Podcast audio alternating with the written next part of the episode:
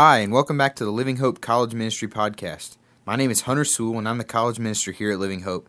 Today is February 4th, and I'm super thankful that you've decided to listen in today. It's been incredibly encouraging over the past week to see how quickly this podcast idea has taken off. I was hoping for just a few people to check it out. We've had almost 75 listens so far and some really good feedback, so I'm excited to see where this keeps going. But before we get into the teaching time from last Wednesday, here are a few announcements. First, our text for this Wednesday night is John chapter 8, verse 12 through 39. I want to encourage you to begin reading the passage and praying through it. Just as it's my responsibility to prepare to teach God's word, so too is it your responsibility to prepare to sit under the teaching of God's word. I trust that the more familiar you are with the passage and the more you've prepared your heart to be taught, then the more room that the Holy Spirit has to work in your heart. So, John 8, 12 through 39 is for this Wednesday. And if you've never been to our college ministry on Wednesday nights, I want to encourage you to come. We meet in the chapel at Living Hope at 8:20 for a time of worship, teaching, and fellowship. You're always welcome and always encouraged to bring friends. Secondly, this week we're going to have dinner before the service starts. At 7:15 in the chapel, we're going to have some baked spaghetti, Fazoli's breadsticks, and some desserts. This is a great opportunity to get some free food, which is always a nice thing. Plus, you can bring a friend who may not regularly come to church, and you also get a chance to build relationships with other students in the college ministry. So, I want to invite you to come hang out with us and eat some good food before we have our time of worship. And third, this week we're starting our evangelism training. It's going to be on Friday from 6 to 7 p.m., and we're going to have Matt and Courtney Powell lead it for us. They've spent a few years on the field in Southern Asia, and they're going to be helping us think through what the gospel is and how to share it with the people in our lives. So if you've never been trained or you just aren't very confident in how to share the gospel, this is the perfect opportunity for you to learn. This is our first of two trainings, the first one on February 8th and the second one on February 15th. That's next Friday. That, and these are designed to help give you the tools that you need to confidently and boldly share the gospel. Remember that our ministry wide challenge this semester is to make two, make two disciples. And this is designed to help you do just that. And finally, be sure you've included yourself in the texting software for the college ministry. You can find the link to that on our Facebook and Instagram pages. And if you haven't already done that, please go ahead and do so. That way you can stay informed on what's going on. And you have my promise I won't blow your phones up with any notifications for more than a text or two a week. Okay, good deal. Now that all that's out of the way, I want to recap for us a few highlights from last Wednesday and kind of give you a glimpse of what's to come for this upcoming week. So last Wednesday night, our text was from John chapter 7, verse 53 through chapter 8, verse 11. This is commonly known as the story of Jesus and the woman caught in adultery. And as the scriptures tell us, it's nearing the end of the Festival of Booths, which is sometimes called the Feast of Tabernacles. And this is a week long event where God had commanded the people of Israel to partake in a celebration of God's provision for the people and also to remind them of how God had rescued them from the Egyptians, how He'd protected them in the wilderness and provided the promised land for them. It was a celebration to help remember the salvation that God had provided for His people. And so Jesus has been in the temple teaching all throughout the week. And as Jesus usually does, he makes some pretty astonishing claims about his identity, and it's ruffled the feathers of the Pharisees. And they're upset with Jesus because he was kind of undermining their authority, and so they were seeking ways to trap Jesus so they could arrest him. And as the scriptures tell the story, Jesus has come again to the temple. He sat down on the ground and is teaching all of the people. And then we read that the Pharisees have brought a woman to Jesus who's been caught in the act of adultery. And they begin to openly condemn this woman to the punishment of the law, which is death. And they ask Jesus what they should do, looking to trap him in his answers. Because if Jesus would have responded in agreement with them, he would have been guilty of breaking the Roman law, for only the Romans had the ability to execute capital punishment. So, in condemning this woman, he would have lost the reputation he had built as a friend of the sinners and the tax collectors because she would have died, and he would have lost the respect of the people. But had he rejected their proposition to kill this woman, he would have appeared to condone the act of adultery, and he would have been found in opposition to the law that was given to the people of Israel by God. And in this case, it would have been easy for the Pharisees to arrest Jesus without any sort of pushback from the people because he had broken God's law. So it appears that Jesus has found himself in a tight spot here. But Jesus knows the heart of man. He knows the law of God, for he's the author of it. And so Jesus knows what these Pharisees are up to. Because what's really interesting is that the law says that if there's someone caught in the act of adultery, both the man and the woman are to be put to death, both the adulterer and the adulteress. Yet there's only the woman here. And Jesus knows exactly what these Pharisees are here for. He knows they're not doing this because they're seeking to justly apply the law, but that they're here to trap him.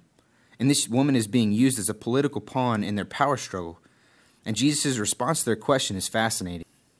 So, in the midst of all this chaos, Jesus bends down to the ground and begins to write in the sand. Perhaps Jesus began to write with his finger all of the law as he had done with Moses when he was writing the law on the tablets of stone. Or perhaps he began to write down all of the sins of the people in the temple, including the Pharisees. and openly exposed the wickedness in their hearts. Or perhaps it was something entirely different. We'll never really know. But what Scripture does tell us is that he bent down and he wrote. And then he spoke to them, saying, Let him who is without sin among you be the first to throw a stone at her. Jesus didn't address the law first. He didn't address the woman first. No, he addressed the Pharisees first. He said, You who are without sin may cast the first stone. And then he began to write again. Jesus already knew what the law said, that the accusers must be the ones to throw the first stones, but he had already disqualified the accusers. They could stone this woman and so uphold the law as long as they themselves had never broken it. But of course, they weren't pure. So here they stood before Jesus, as naked and as exposed as the woman that they had brought into the temple. All of their plotting and their scheming had been in vain, and they had no choice but to slink away, one by one, until just Jesus and this woman were together. And then Jesus deals with the woman. He says, Woman, where are they? Has no one condemned you? And she responds, No one, Lord. And Jesus said, Neither do I condemn you. Go and from now on sin no more. And what a remarkable encounter this is. Jesus forgives her. Here's a woman that deserves to be condemned, but Jesus says, You are not condemned. She broke the law and she deserves the punishment. She's guilty. She deserves death, but Jesus lets her go free. She deserves the condemnation, but Jesus forgives her. She deserves to die, but she goes free. How can Jesus do this? How can he forgive a blatant trespass against the holy God of the universe? God declared that this woman deserved death, but Jesus lets her go free. How? Because he himself would become sin for her. He doesn't ignore or dismiss her sin.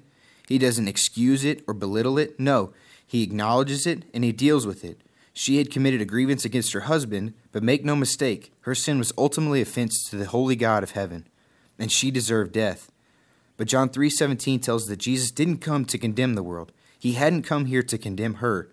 He was here to save her. She wouldn't bear the punishment for her sin because he would bear it for her. He would be put to death and she would go free.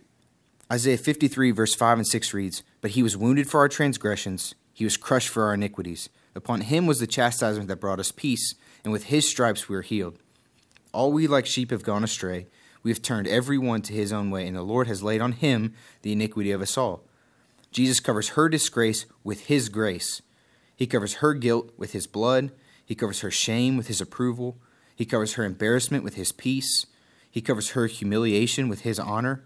He covers her sins with his forgiveness, her impurity, his purity, her sinfulness, his righteousness, her life, his life.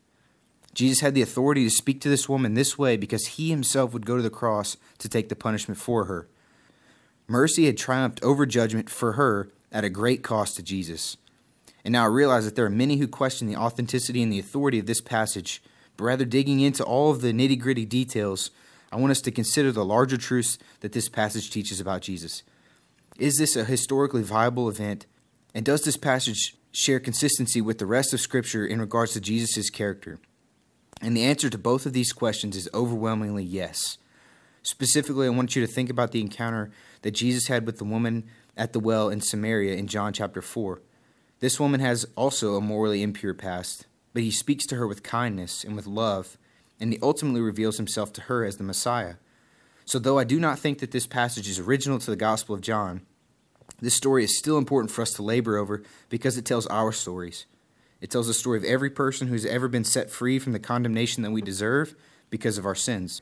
Each of us have crossed that boundary of moral purity. And regardless of what it was that took us from impure to pure, we deserve to be condemned in our sins. We deserve the eternal penalty that would have us spend eternity away from God in a place called hell. But praise God that the way that Jesus dealt with this woman caught in adultery is the same way that he deals with us. He says, Neither do I condemn you, go and sin no more. How can this be?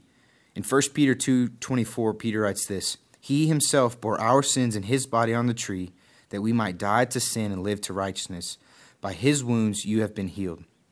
Jesus has been condemned in our place, so that we may be forgiven and made righteous. He covers our disgrace with his grace. He covers our guilt with his blood. He covers our shame with his approval. He covers our embarrassment with his peace. He covers our humiliation with his honor. He covers our sins with his forgiveness our impurity, his purity, our sinfulness, his righteousness, our life, his life. In Romans 8 tells us how God sent Jesus to be born in the likeness of sinful flesh, so that as sinful flesh he might take on the sins of all who believe in his body on the cross. And the righteous wrath of God was poured out on him for the sins of all who would believe. and the requirements of the law were fulfilled in order that we might go free. Jesus was crushed for you and me so that we would not stand condemned, but that we would be free to enter into a restored relationship with the God who created us, and we can spend an eternity with Him in heaven. And praise God, what a wonderful Savior Jesus is. The two big takeaways from this text were to one, believe it, to believe this to be true with your whole being. Forgiveness comes by grace through faith in Christ. Our forgiveness comes not on our ability to be perfect, but on Christ's sacrifice for us. So believe it. If you're someone who's saying, Yeah, I'd like to believe that, but I just don't know how, I'd love to spend a few minutes talking and praying with you. Please don't hesitate to contact me because one of the greatest joys of ministry is getting to be a part of God saving a soul. So I encourage you to believe this. Believe that you're deserving of that punishment, but that Christ has taken that upon himself and he's invited you into a restored relationship with him. And secondly, go and sin no more. Jesus' sacrifice on the cross is a declaration that we are no longer condemned, but he gives us his instructions to go and to sin no more. If the Spirit of God dwells within our hearts, which it does if we're believers in Christ, then we cannot willingly and habitually walk in sin. And I want to encourage you to take a few minutes and read 1 John chapter 3 verses 6 through 9. Jesus' death on the cross didn't serve as a license to sin, but to liberate us from sin. So from now on, instead of pursuing the things of the flesh, we're to pursue holiness. Remember, be holy, for I, the Lord, am holy. And in summary, John Piper writes this This story points us to the message of the whole New Testament. We're called to be holy as God is holy.